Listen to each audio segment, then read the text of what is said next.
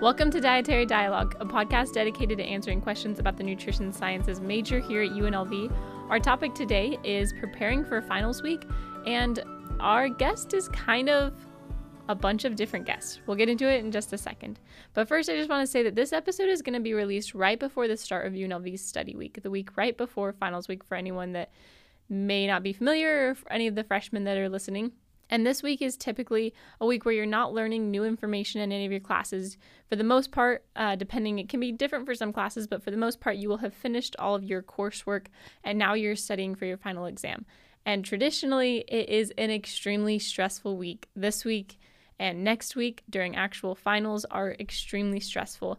And I have heard time and time again from my peers, not just in the nutrition sciences major, but from all across campus, that this is the week where habits change kind of drastically. People stop eating or eat very little, or they eat a lot and a lot of stuff that's not making them feel very good. They stop exercising for these 2 weeks, or they over-exercise, whatever it may be. People tend to fall out of their habit because it's not the routine that they're used to for the last 14 weeks of this semester. And it's something that can really affect the outcome on our final exams. So what I've done is, as I thought about who do I want to speak about this topic, I thought about Dr. K, I thought about Sam Coogan, I thought about a lot of the people that we've had on the podcast already, and I really couldn't decide between any of them. So instead what I've done is I've emailed a lot of the people that have been on the podcast already and just asked them, if you were sitting down with a student who found finals week and study week particularly stressful, what advice would you give them? And the advice that they've given back is so helpful. I will say it's not going to sound like super groundbreaking news that you wouldn't expect, especially if you are pretty deep into your coursework, right? Although we're in the School of Integrated Health Sciences, I think that oftentimes we get stressed and it can be easy to forget the things that we've learned, right? A lot of us have learned about the importance of sleep, the importance of exercise, the importance of a healthy diet. That is our coursework. Those are the things that we study day in and day out. But ironically, we can sometimes negatively affect those areas of our lives with studying about them.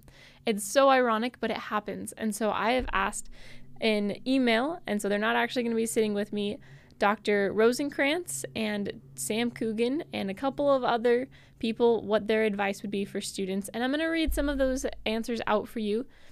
And like I said, they're not going to be these groundbreaking things. They're not going to be brand new ideas to you. But as you listen, I want you to think of one thing that during finals week, during study week, is usually something really hard for you to do. Maybe sleep is one of them for you. Maybe getting a little bit of exercise is one of them for you. Maybe just focusing is one for you.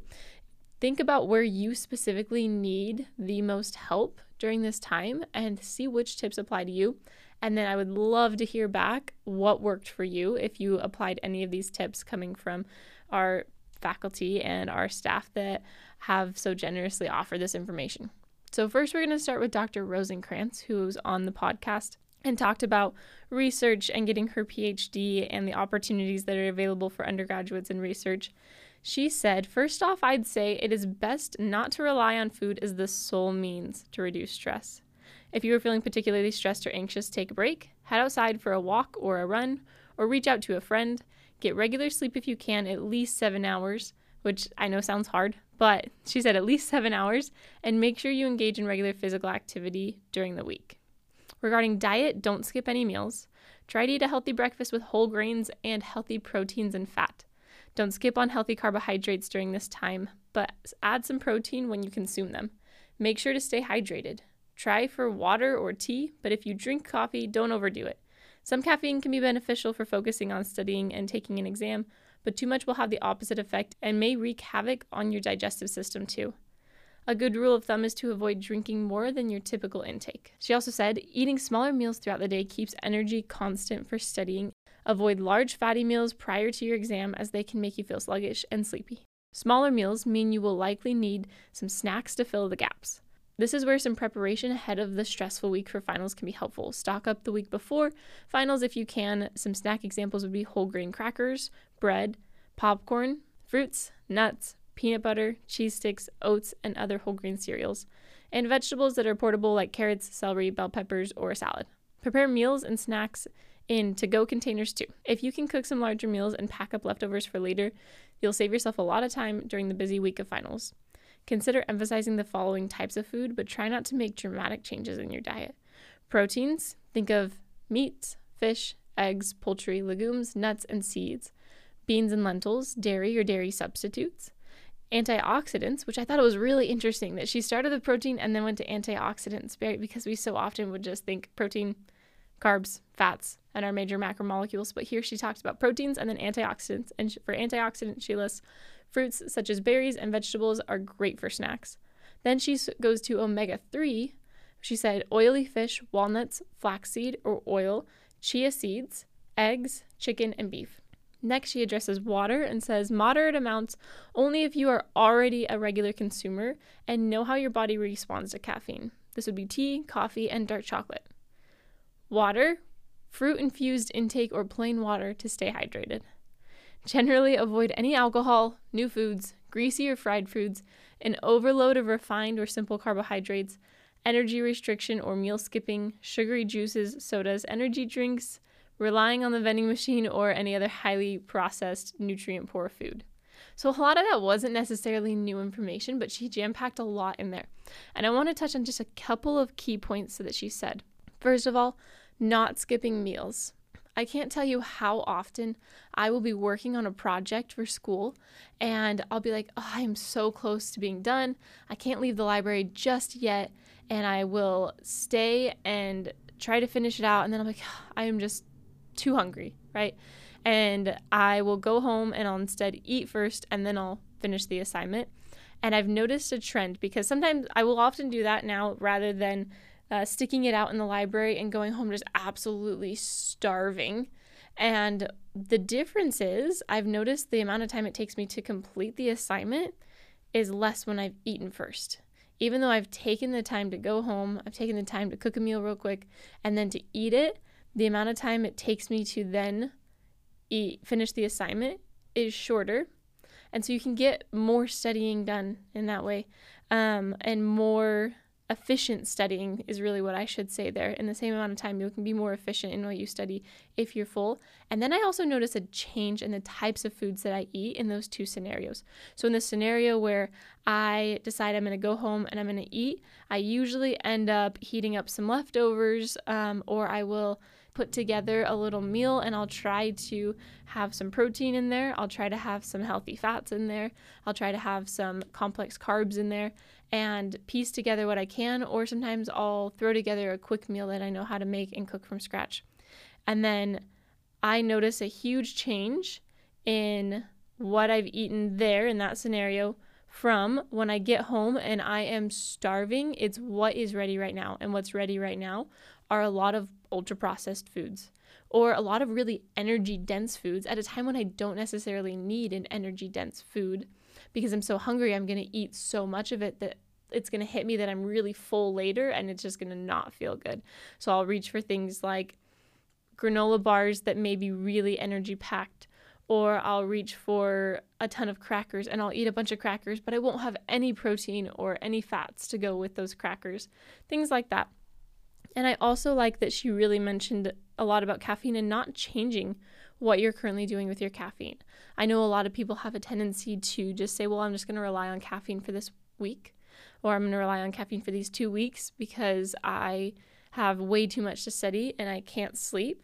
But that can be so detrimental to your gut health during that time that can negatively impact the way that you feel during the exam, especially if you are somebody that maybe gets an upset stomach when you're really anxious, like you would right before the exam if you're relying solely on caffeine, very little sleep, and then on top of that, you already have a tight stomach with those butterfly knots, then it's going to be really tough for you to feel confident going into that exam.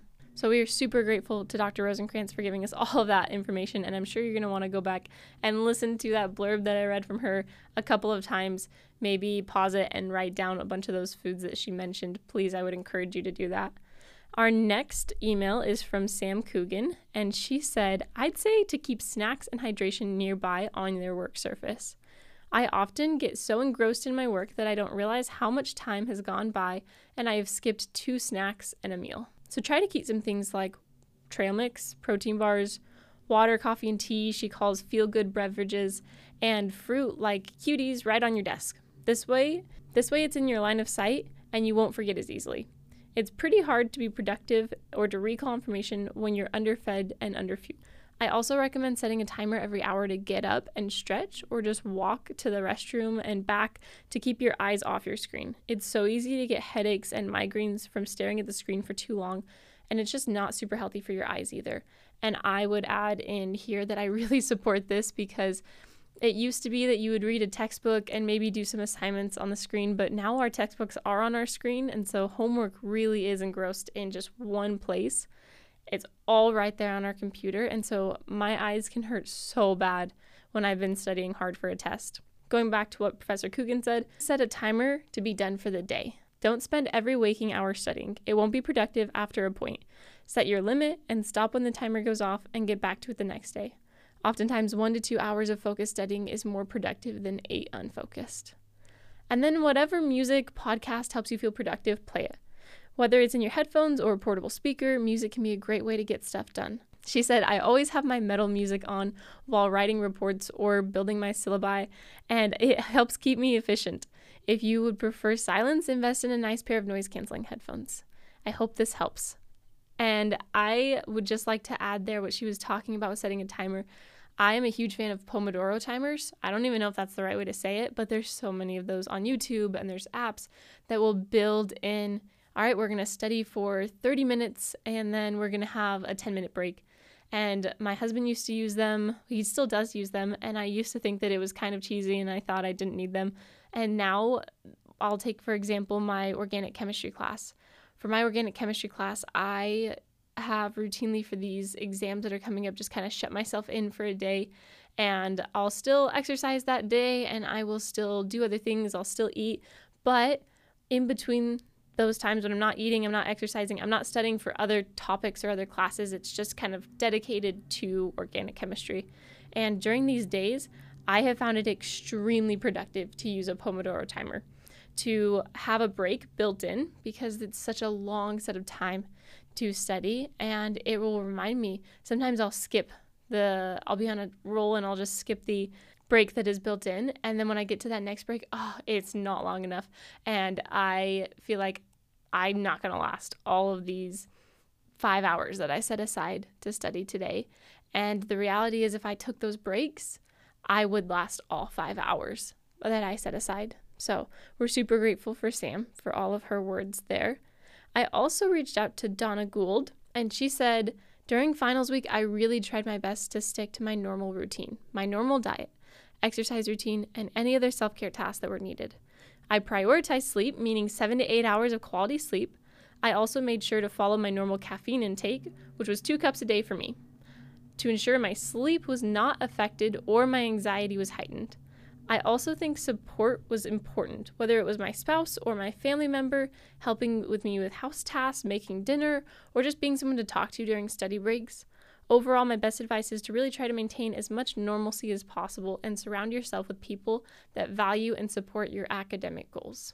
And hopefully by now you've kind of seen why I mentioned take note of what you really need to focus on during this study week and during this finals week, because although everybody has said similar type things and things that we would expect, they've all been different.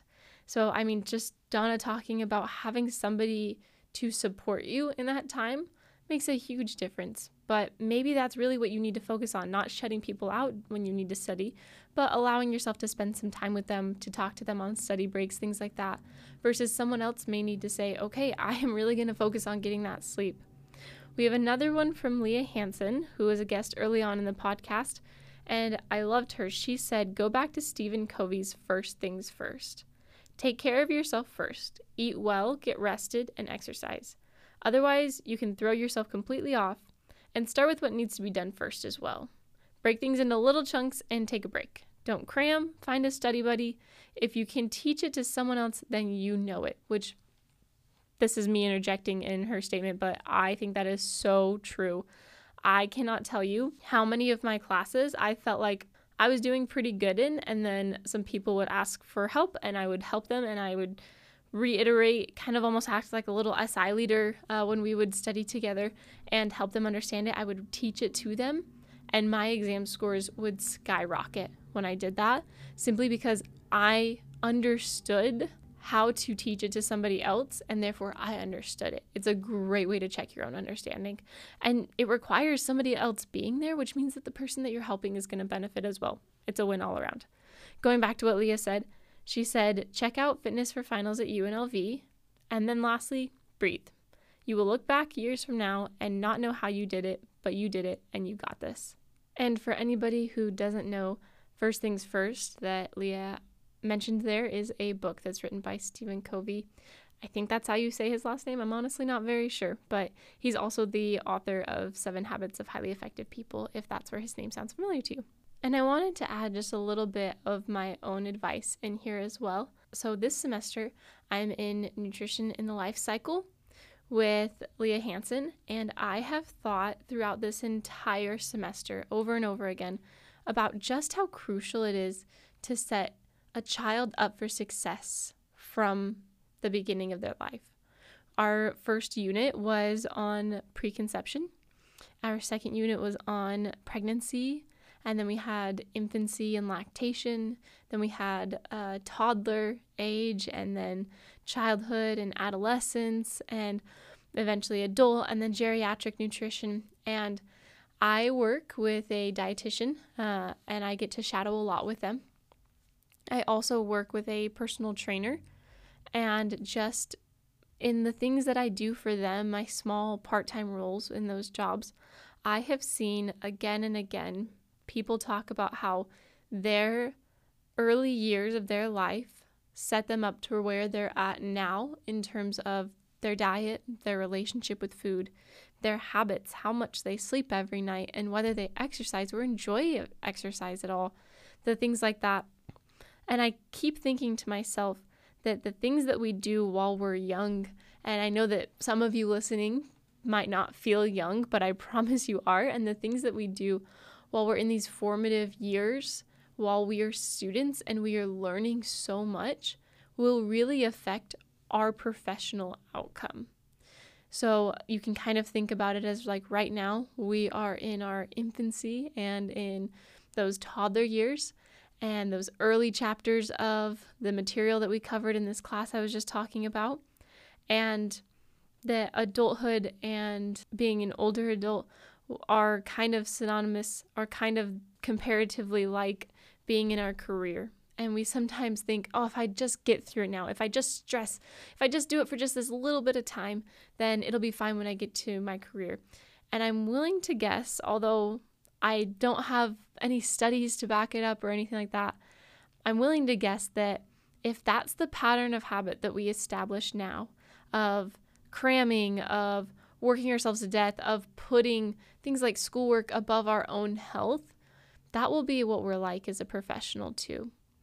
And part of my goal in this podcast, a huge goal in this podcast, is helping you become not just a better professional and not just a better student, but a better person. And that cannot happen if you don't care for yourself.